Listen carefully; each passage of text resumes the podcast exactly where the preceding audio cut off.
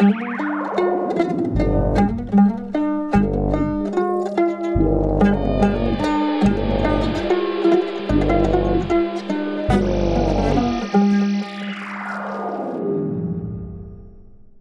néz ki, hogy karácsonyi ajándék lesz ez a beszélgetés? Igen, igen, úgy tűnik, hogy azért impaktákból kaptak a fa alá egy újabb epizódot. Úgyhogy köszöntünk mindenkit szeretettel, én Zsíros László Róbert vagyok. Én pedig Varga Máté. A mai adásban elég messzire fogunk elmenni. Egészen Japánig megyünk pontosabban, és megidézzük egy kicsit egy nyári impakták hangulatát, amikor Ablonci Balázsral a turanizmusról beszéltünk. Nekem egyébként nagyon új volt ez a téma. Hallottam valamennyit arról, hogy magyar-japán rokoni kapcsolatok valaha felvetődtek, de hogy ez ilyen mélységben fordult elő, az igen, sem valamikor, valamikor ugye a turanizmus őskorában ez kifejezetten egy gyakori gondolat volt, aztán tulajdonképpen itt az elmúlt másfél évtizedben eh, leginkább Grespik Lászlónak és Matolcsi Györgynek köszönhetően emlékeztetődtünk arra, hogy, hogy ez az elmélet valaha létezett. Hát ez meg, egy, ez meg egy másik dolog, én szerintem egy alternatív valóságban éltem eddig, mert erről a kilencszeresen csavarodó DNS-ről tőled hallottam először. Ugye, hát ne, számomra is meglepő volt mindig etikus számára, hogy erről a tankönyvekben nem lehetett értesülni.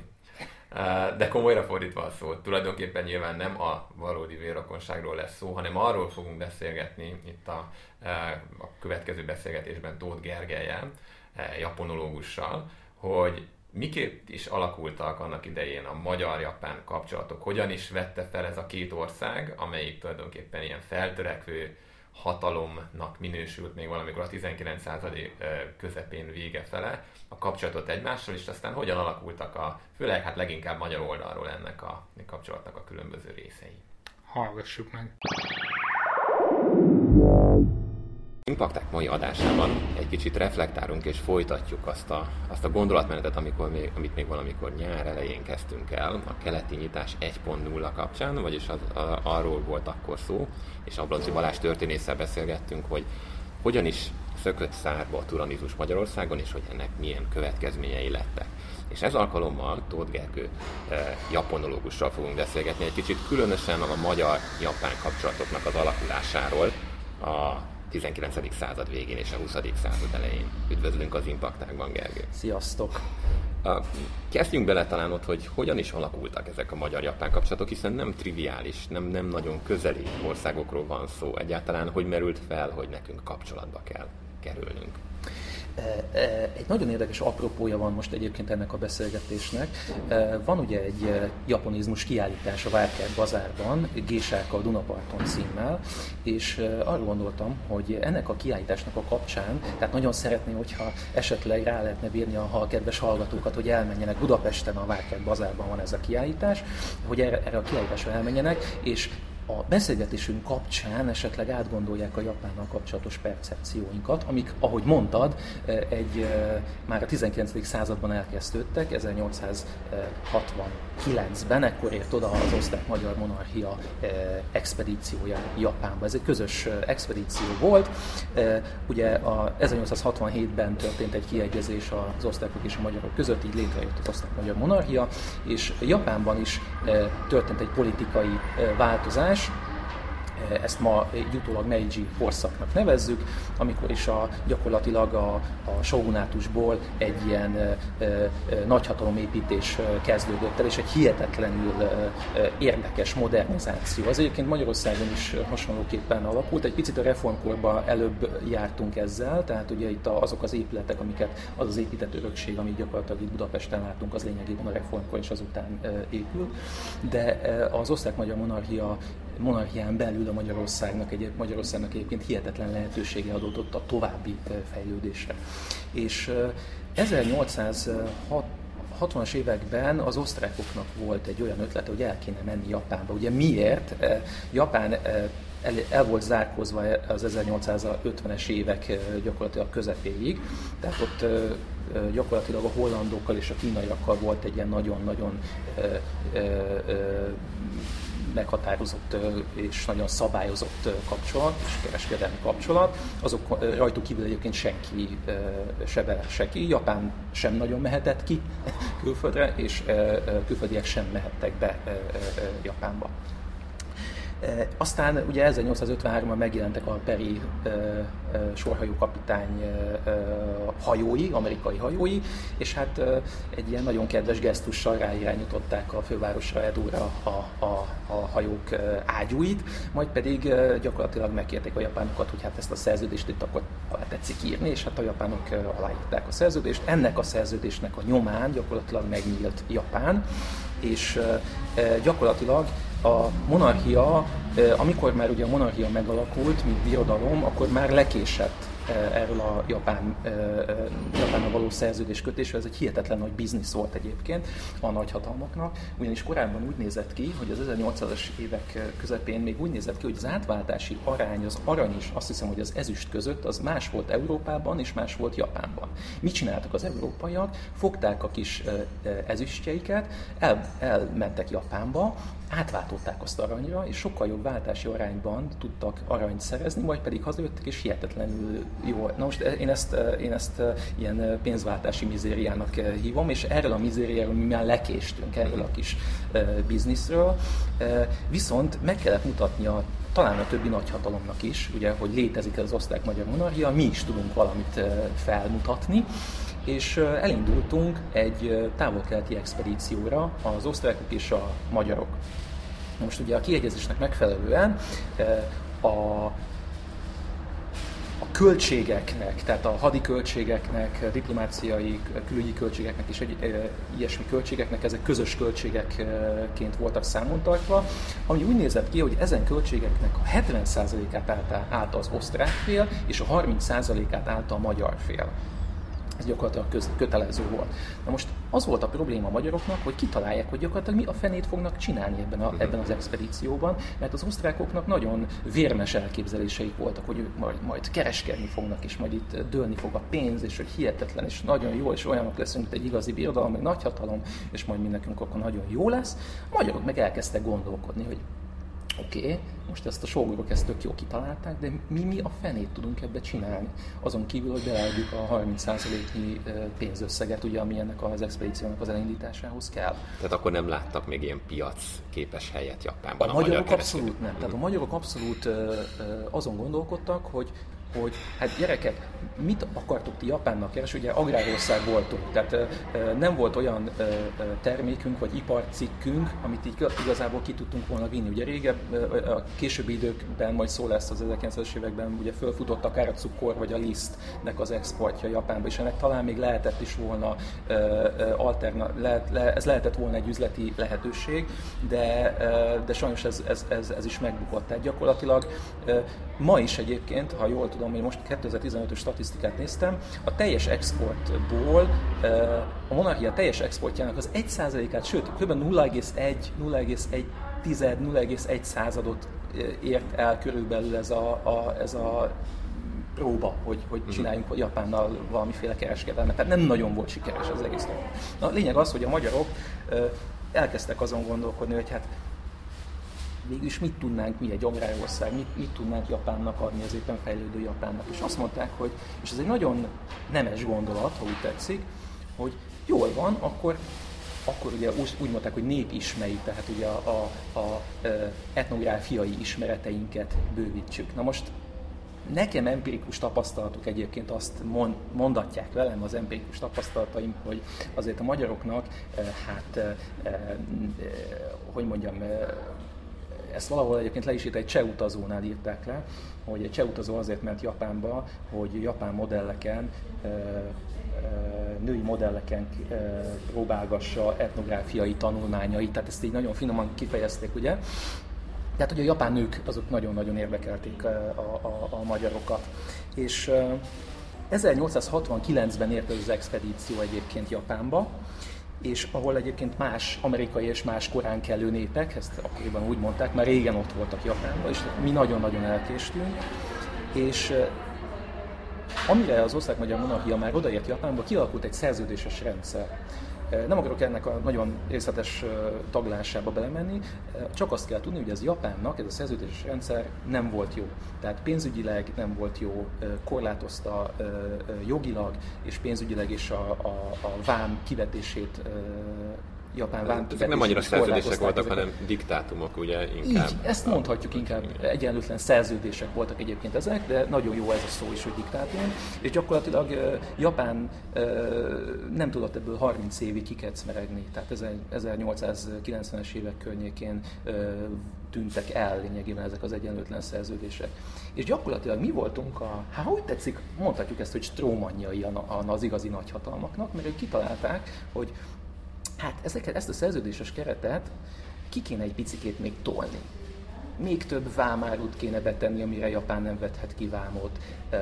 Kéne egy picikét még kitolni azokat a területeket, ahol a külföldiek mászkálhatnak, meg, meg egy-két plusz dolgot még behozni ebbe a szerződéses rendszerbe. És úgy nézett ki, ez a szerződéses rendszer, hogy, hogy ha egy új szerződéses taggal szerződik Japán, az a, mind az összes szerződéses tagra vonatkozik. Ez, Ez a legnagyobb ha kedvezmény. kedvezmény lesz az. Így van, így, legnagyobb kedvezmény elve uh-huh. lényegében.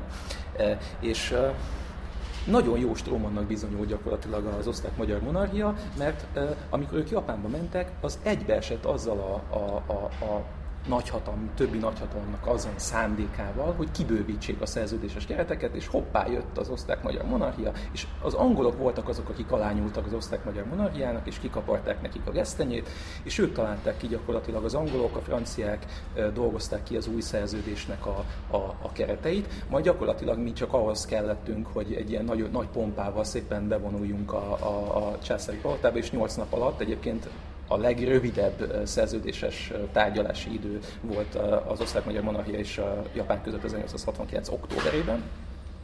Tehát 8 nap alatt aláírták ezt az új szerződést, aminek hihetetlenül örült az összes nagyhatalom érthető módon. Uh-huh. Egy kicsit már említetted, hogy ugye végső soron, amit a magyarok megtaláltak, mint, mint saját uh, ok arra, hogy oda menjenek, az egy ilyen etnográfiai kutatás lett, Igen. és uh, ehhez uh, az állatkert akkori igazgatóját, a uh, Xantus Jánost uh, delegálták tulajdonképpen, de nem is, ő nem is volt tulajdonképpen rendesen tagja ennek az expedíciónak, hanem mindenféle ilyen ugye, klauzák voltak az ő szerződésében. Erről tudnál beszélni, illetve arról, hogy később mi történt ebben az expedícióban? Ugye ez az expedíció azért is volt nagyon érdekes, ami, mert túlon túl közel volt a kiegyezésnek az időpontja 1867. Ők 68-ban indultak el két hajóval, a Donauval és az Erzherzog Friedrich eh, hadihajókkal eh, a távol-keletre. Ugye Kínával is kötöttek szerződést, és de hát az igazi, amit mindenki várt, az a hely Japán volt. Tehát mindenki Japánba szeretett volna eljutni, hát az volt a sztár, az volt az ász gyakorlatilag. És a, tehát mivel túl túl közel voltunk azért ez a kiegyezéshez, nem volt túl jó hangulat az osztrákok és a magyarok között a hajókon. Ez olyannyira elfajult, hogy a, a, az expedíció visszaútján már egyetlen egy magyar sem tartózkodhatott a hajókon. Ezt régebben úgy mondták akkoriban ezeket a magyarokat, akik oda delegáltak, a, akiket oda delegáltak a, a, a, ebbe az expedícióba, őket tulipános politikát folytató magyaroknak nevezték. Ugye ebből el tudjuk képzelni, hogy nem voltak e, e, túl jóban a, az osztrákokkal ott a hajón, és ugye attól lehetett tartani, hogy gyakorlatilag egy zendülés e, e, robban majd ki. De Xántus, mintha egyébként talán meg is érezte tette volna ezt a dolgot, mert ő próbálta valamelyest függetleníteni magát ettől az expedíciótól, és mint egy párhuzamosan haladni az expedícióval, ugyanis ő azt hiszem, hogy most nem vagyok benne biztos, de valószínűleg az Oktatási Minisztériumnak egy ilyen külön keretével, a Magyar Oktatási Minisztériumnak egy ilyen külön keretével indult el, és talán még más múzeumoktól is kapott támogatásokat, és gyakorlatilag majd, hogy nem szabad keze volt így az expedícióban. Ugye volt egy, egy hatalmas nagy probléma, az ő gyűjtését, a, a, tehát olyan etnográfiai, meg egyéb gyűjtéseket, amiket ő, ő Japánba tett, ezeket a tárgyakat a Bécsi múzeumoknak kellett volna ajándékoznia, na hát akkor ebből is egy ilyen hihetetlen botrányt csapott, és még egy picit visszatérve a 69-es expedíciónkra, az a helyzet, hogy ugye októberben értek a, a Japán partjaihoz az osztrák magyarok, és akkor elég sok tájfun van Japán partjainál. Erre és amire azt, azt írták akkoriban, hogy ez a fajta vihar még a legerősebb férfi lelkét is megrázza, de hogy a mondás is tartja, quinescit ad mare, vagyis aki nem tud imádkozni, az szálljon tengerre, mert ott biztosan megtanul. De egyéb egyébként a, a hajókon osztrák házi áldások is voltak a hajók falain. Például, nem tudok jól németül, tehát ez valószínűleg rossz kiejtése lesz, hogy zusammen durchgebrachte Todesgefahr Gefahr bringt die Herzen nachher zu einander, vagyis a közösen átélt halálos veszélyek közelebb hozzák a szíveket. Tehát nem volt annyira, annyira, annyira biztató ennek az expedíciónak a kimenetele, egyébként majdnem oda vesztek egy ilyen tájfunba, tehát gondold el, hogy, hogy, hogy milyen lett volna mondjuk, hogyha gyakorlatilag ki kell menteni ezt az expedíciót a, a japán partoknál, és egy ilyen szakadtan meg vizesen érkeznek meg, hogy akkor írjunk alá egy szerződést, bocsi. Tehát, hogy, hogy, hogy azért ez a, ez a humorfúrás is benne volt ebbe az expedícióban. És egyébként az expedíciónak azt nem tudom, hogy elmondhatom, hogy volt egy szuper ajándéka. Uh-huh. Ez egy Bözendorfer, gyönyörű Bözendorfer aranyberakásos zongora volt, és ennek egy nagyon érdekes történetét éppen Xántus János írta le, azt hiszem, talán a vasárnapi újságban, hogy hogyan mutatták be ezt a zongorát. Ugye a nyugati zene, mint olyan Japánban, az nem nagyon volt ismeretes. Az, hogy ez, ez, ezzel a dobozzal mit csinálnak, az, azt Japánban akkor még nem nagyon tudták. Ugye akkor a japán császár, akit éppen megtettek japán császár, erős izgalmi állapotban is kb. 15-16 éves lehetett, 1869 most nem tudom pontosan, de valami 10 valahány éves lehetett, és kérlek szépen előtte mutatták be az zongorát, és a magyarok itt két diplomáciai bakit szeretnék elmesélni, ami, amiből gyakorlatilag majd, majd, hogy nem botrány lett 1869-ben.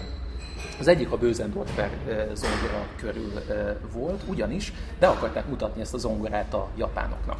És a japánok felkértek egy magas rangú tisztet, Báró Ransonnet Ödön volt az, aki egyébként ugye magyarosított neve van, de ő nem, nem magyar, azt hiszem talán osztrák volt, és egyébként az Adrián most is megvan a villája, és ő választatott ki arra, hogy ezt, a, ezt az izét ezt bemutassa a japánoknak.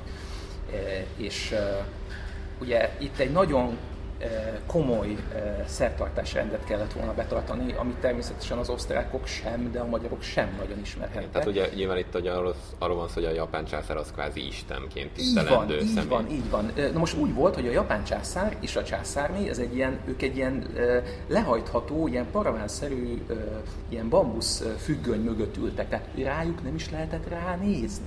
Uh-huh. Ugye? Tehát, a másik pedig, a probléma pedig az volt, hogy Ransonet Ödönnek ugye elkezdődött egy hosszú parlamentírozás Ransonet Ödön, és a japán fél van egy jobb oldali, jobb kész felüli, meg egy bal kész felüli minisztere a, a császárnak, és ezek a miniszterek elkezdtek vele tanácskozni, hogy uh, ugyanis vittek egy kis bársony taburettet, az, ugye ráülnek a, a zongora, uh-huh. milyen zongora széknek nevezik talán, az osztrákok, hogy majd akkor Ransonetőzön gyönyörű szépen a frakját hátradobva gyönyörűen elkezd majd játszani különböző osztrák eh, darabokat, és hát eh, nem engedték meg neki, hogy leüljön a, leüljön a taburetre, mert hogy az ő szemvonala följebb van, mint a császári, aki egyébként szintén egy ilyen kis párnácskán éppen a bambusz függöny mögött üldögélt.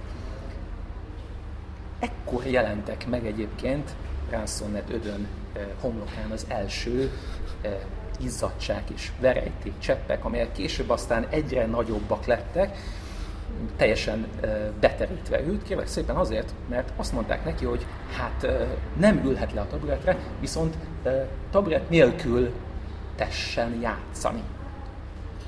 Ödön egy nagyon magas ember volt, megpödölte a bajuszát, nem tudta, hogy ez hogy fog, mert ugye elkezdett így föláll, tehát oda állt lényegében az zongorához, és állva próbált meg játszani, de közben ugye a magyarok is, meg az osztrák magyarok is próbáltak parlamentírozni, tehát gyakorlatilag próbálták meggyőzni a japán felet, hogy hát ezt nem így kell ezt a, ezt a zongorát használni, le kell ülni. És akkor a japánok nagy kegyesen megengedték Ransonnet Ödönnek, hogy leüljön, de nem ülhetett rá a taburetre, tehát nem ülhetett rá a székre. Az volt, hogy gyakorlatilag teljesen leültették a földre, tehát egy ilyen, egy ilyen törökülésben foglalt ő helyet, és így felnyúlt az zongorához, és úgy kellett volna játszani. A szerény Ranszonet ödön teljesen kész volt akkor, és a magyaroknak aztán sikerült tényleg nagyon-nagyon hosszas parlamentírozás után, tehát hosszas megbeszélések után elérni azt, hogy ő ráülhet ugye a... Na de itt megint ugye következett egy probléma. A probléma abból adódott, hogy a japánok nem ismerték ugye a nyugati zenét, és nem tudták, hogy ez mi. És elkezdett gyönyörű szép, nem tudom, Schubert, nem tudom milyen darabokat játszani, és a legjobbakat, amiket csak tudott. És a japánok így ültek, majd miután ez a félórás koncert így lement, a japán császár megsúgta valamelyik talán a bal oldali miniszterének, hogy hát ez mind nagyon szép volt, de amit az elején csinált, az csinálja még egyszer. Ransonetödön felvirult, és azt mondta, hogy ó, hát az első darab, amit játszottam, és elkezdte az első darabot, de leállították a japánok, hogy nem azt. Tehát akkor melyik? Rájött, hogy a skálázás tetszik neki. És skáláztatták. A, a, a rendes koncert után skáláznia kellett, hogy mit tudom, do, re, mi, szó, és visszafele. És, és ez hihetetlenül tetszett a japánoknak. Tehát így, így, így történt gyakorlatilag a, a, a, az angurának a bemutatása, ez a, a, a, a Szántus János által is egyébként megírt talán az egyik legérdekesebb sztori 1869-ben az osztrák-magyar monarchia közös expedíciójából.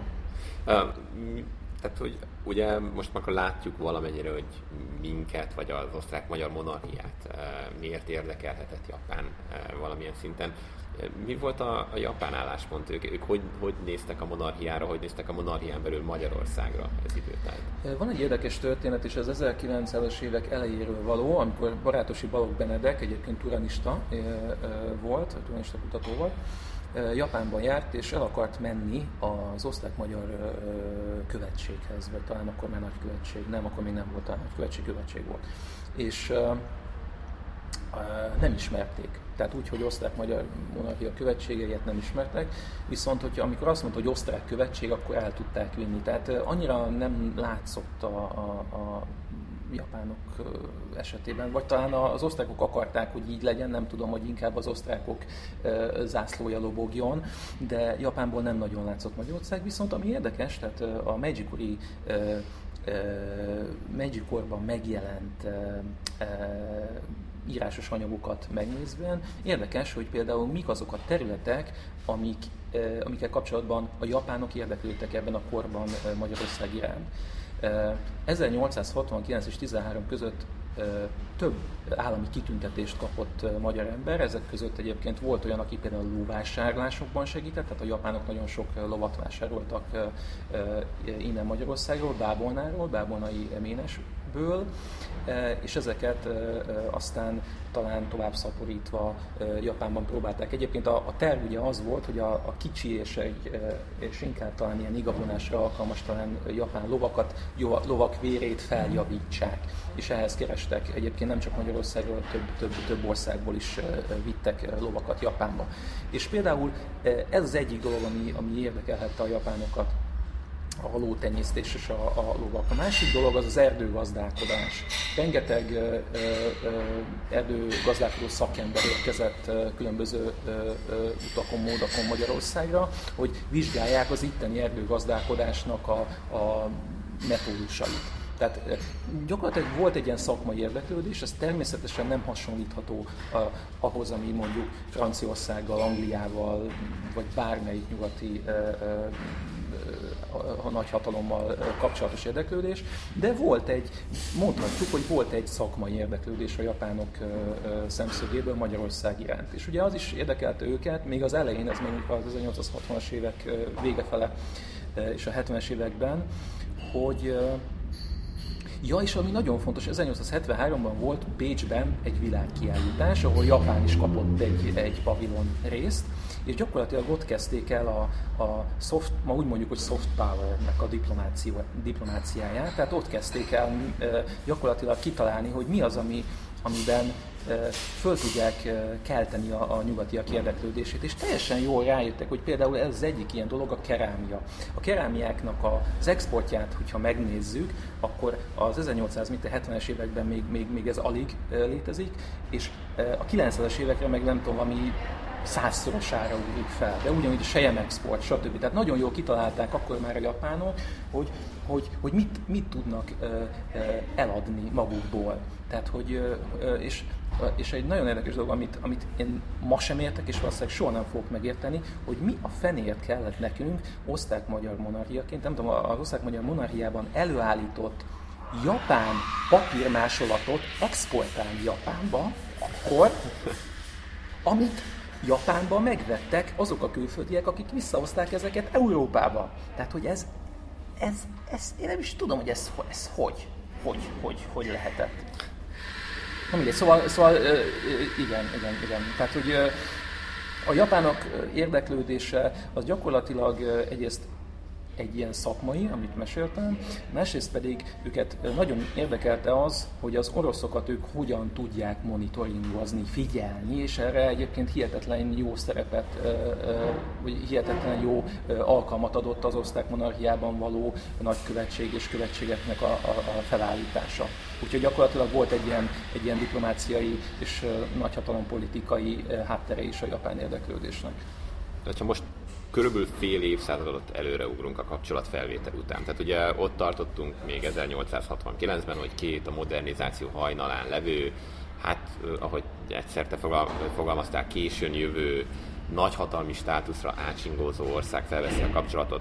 Most, hogyha a 20. század elejét nézzük, már ez körülbelül ugyanakkor van, mint Magyarországon, ugye a turanizmus, mint, mint mozgalom igazán szárba szökkenése akkor ugye Japán addigra már nekik sikerült, tulajdonképpen ők azért már kezdenek nagyhatalomként nem csak viselkedni, de őket el is fogadják a partnerek is nagyhatalomként, míg hát Magyarország továbbra is a, monarchián belül az egyre inkább szétesés szélén álló monarchián belül a kisebbik partner. Hogy, hogy ekkor, ekkor hogyan? Tehát ugye ekkor egy kicsit más szemszögből nézzük már megint a japánokat, mint, mint 1869-ben. Ez nagyon érdekes. Talán két fogalommal tudnám a, a, a mi nézeteink változását leginkább leírni. Az elejére talán a bájos tündérország kép volt jellemző, tehát ezek a polcra termett bájos nippek a japánok, operett figurák a japánok, japánok, akiknek bajuszánál csak perpendikuláris méreteik rövidsége feltűnőbb, hogy egy kicsit ilyen dehonestáló megjegyzést Ezt is. így leírták? Így leírták, igen. De egyébként nálunk nem volt az a lenézés jellemző a japánokkal kapcsolatban. Például volt olyan utazónk, aki ugye nem tudom, hogy ismerik-e a hallgatók a riksa intézményét, ugye ez a két kerekű uh-huh. kocsi, amit egy ember von, ezt ugye, hogyha valaki elmegy Ázsiába, akkor sok országban láthatja. A riksa kulik ugye nem voltak adott esetben jó körülmények között élő gazdag emberek, hát koszosak voltak, üdesek voltak mondjuk ki, és az egyik magyar, aki ugye, aki felszállt a, riksára, azt, ezt érzékelte, ugyanis a riksa kuli húzta magával ugye ezt a szagot, és de nem, nem mert leszállni, mert nem, nem akarta megszégyeníteni azt az embert.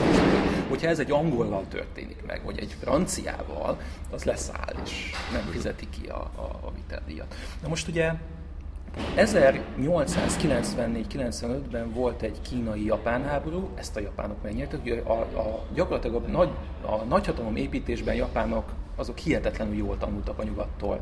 Ugye azt kell tudni, hogy a mai Hokkaido, ugye Japán északi része, északi szigete, illetve a mai Okinawa szigetek, régen ez, ez volt a Ryukyu királyság, ezek nem voltak Japán részei, ezt Japán mint egy annektálta. annektálta, ha úgy tetszik.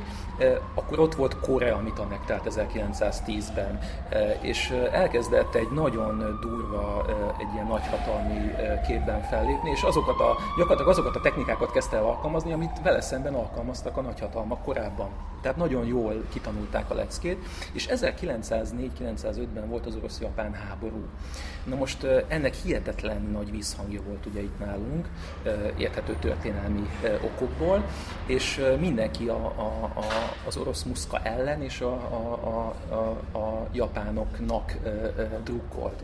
És ez erősítette egyébként föl azokat a hát dilettáns körökben egyébként ma is nagyon-nagyon népszerű elméleteket, hogy ugye itt valamiféle rokonság vonható a magyarok és a japánok között. Ugye a lándzsa, mi ez a Turán, Turán lándzsának a két uh, nyílhegye, vagy nem tudom, mi, micsodák vagyunk mi, és a, a nem tudom, a Japán, és, vagy a japán emberek, és akkor ez, ez olyan polémiákig vezetett, ami gyakorlatilag a, a turanista társaságnak valamiféle intézményesítését jelentette, igen, bocsánat, hogy ez, ami 1910-ben jelenik majd meg, és egyébként a legtöbb utazó is az 1905 ös év és a, talán a 10-es év környékén járhatott Japánba. Mai tudásunk szerint úgy tudjuk, hogy az 1869 és 1913-as közti években kb. 60 magyar utazónk volt, akik ott jártak. Ez egyébként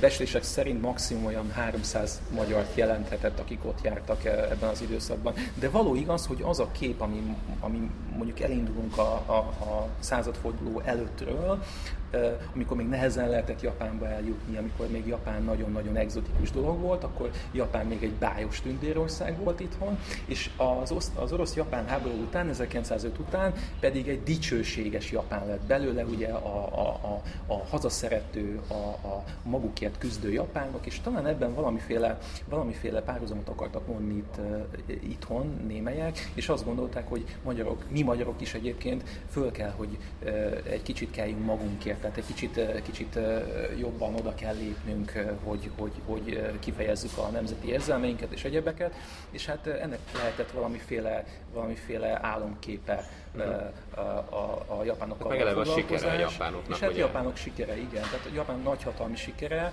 a, a, a hihetetlen sajtó visszhangot keltett egyébként itt Magyarországon, és mindenki szimpatizált a japánokkal, és senki nem szimpatizált érthető módon az oroszokkal. Tehát, hogy akkor, ahogy te is utaltál rá, tehát nyilván ez a utóbbi években még mindig nem teljesen tűnt el ez a magyar-japán rokonságnak a gondolata, és ugye két, nem. két, két, két módon legalábbis az elmúlt mondjuk, mondjuk bő tíz évben is ez előkerült. Ez egyik volt a kilencszer csavarodott DNS-nek a az, ez nagyszerű tetszik, ez nekem nagyon tetszik, igen. És a másik pedig a gyerekek eh, fenekén levő piros pöttyök Az is jó, az is jó, igen. De igen, ezt most Matolcs biológusként, mi, igen, eh, biológusként teszem hozzá, hogy ezek teljesen alaptalanok, szóval eh, ez, ez egy fontos De hát van bennük egy humorforrás lényeg. Van bennük egy humorforrás, viszont erre is te hívtad fel a figyelmet, hogy ezt már akkor is, amikor ugye ez az egész elkezdődött, már akkor is nagyon szkeptikusan nézték sokan Magyarországon, és ugye van ez a zseniális uh, Adi idézet, ami, ami, ami erre vonatkozik, hogy mióta ők csinálják a történelmet, a kis japániak nagy, nagy augusztusunk rokonságra lépni velük.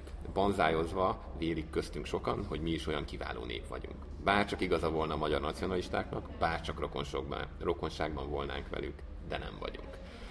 És hát ugye ez azóta sem nyert semmilyen e, igazolást ez a fajta rokonság, de hogy ugye főleg a turanizmus elején, amikor még ugye az egész rokonság becslés, vagy rokonság keresés még, még, még gyerekcipőben járt, és talán egy elfogadható null hipotézis is lehetett, hogy akkor van valami fajta közös gyökerünk. A kérdés, hogy ennek volt-e valami japán oldalon valami, bármilyen recepció, akár, ak- akadt-e akár egy vagy két komolyan vehető japán, aki ezen elgondolkozott? Voltak japán gondolkodók, több olyan japán gondolkodó is voltak, egyébként a magyarokkal foglalkozott, és az utazók is egy-két japán utazó megemlíti a naplójában azt, hogy, nekik ezt, hogy neki ezt említették itt, amikor Budapesten jár. De látnunk kell, hogy ez megint csak egy japán ez egy japán, talán nem is tudom, társadalom szociológiai frusztrációból ered, hogy ők gyakorlatilag Ázsia fölött szerettek volna uralkodni. Ők beszerették volna mutatni azt, vagy meg szerették volna mutatni magukat egy olyan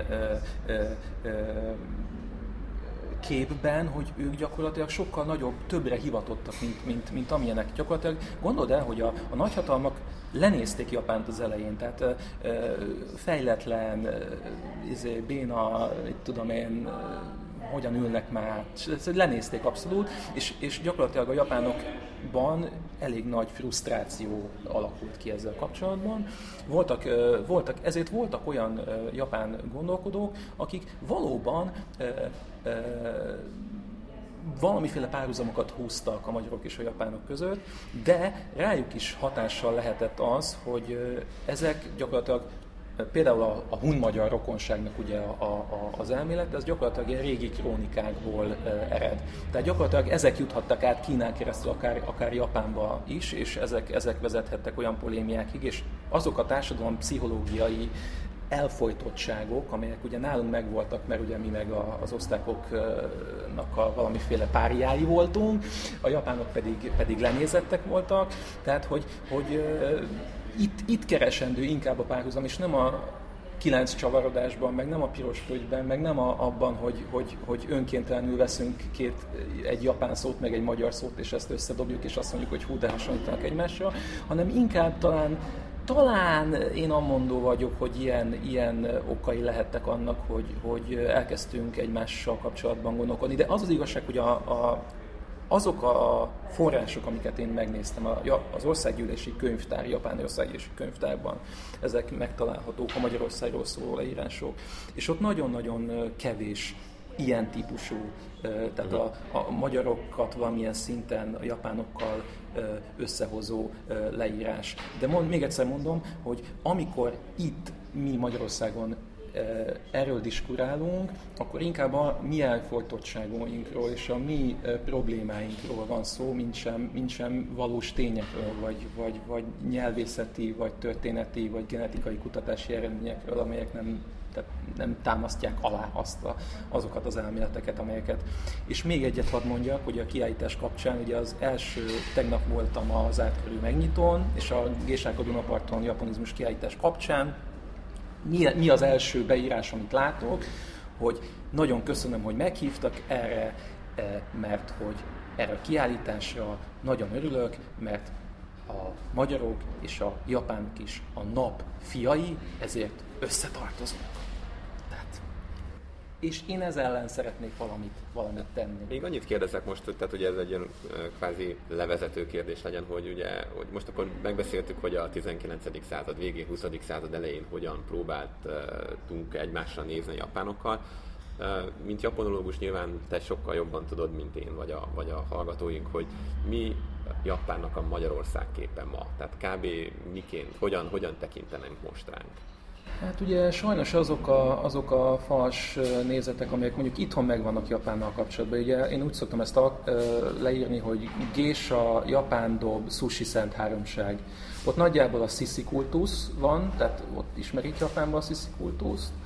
Aztán mi van még? Cigányzene, E, és nem tudom, te, matyóhímzés, tehát kb. ez a, ez a e, hmm. nagyjából ez, ez lehet. Meg hát ugye igazából talán, ha, ha egy kicsit műveltebb Japánról beszélünk, akkor mondjuk 56, hmm. tehát ismerik 56-ot, és ha egy kicsit elvadultabb japán gondolkodóról beszélünk, akkor talán még a turanizmusról is tudnak regéket zengeni, de hát az tény ugye, hogy hát például a Suzuki 1991-ben nem azért jött Magyarországra, mert kilencszer csavarodnak a gényeink, és mert hogy mondjuk a, a Nippon elnevezés az a magyar naphon szóval teljesen azonos tőből ered, hanem azért, mert hihetetlen állami dotációt kaptak, és ez nekik akkor nagyon-nagyon jó volt.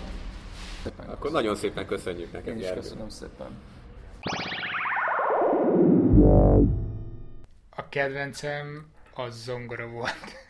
Igen, az egy, az egy kellemes, egy ilyen majdnem Monty Pythonos jelenet sorozat lehetett, amit ott próbálták eh, eldönteni, hogy hogyan lehet akkor zongorázni a császár jelenlétében.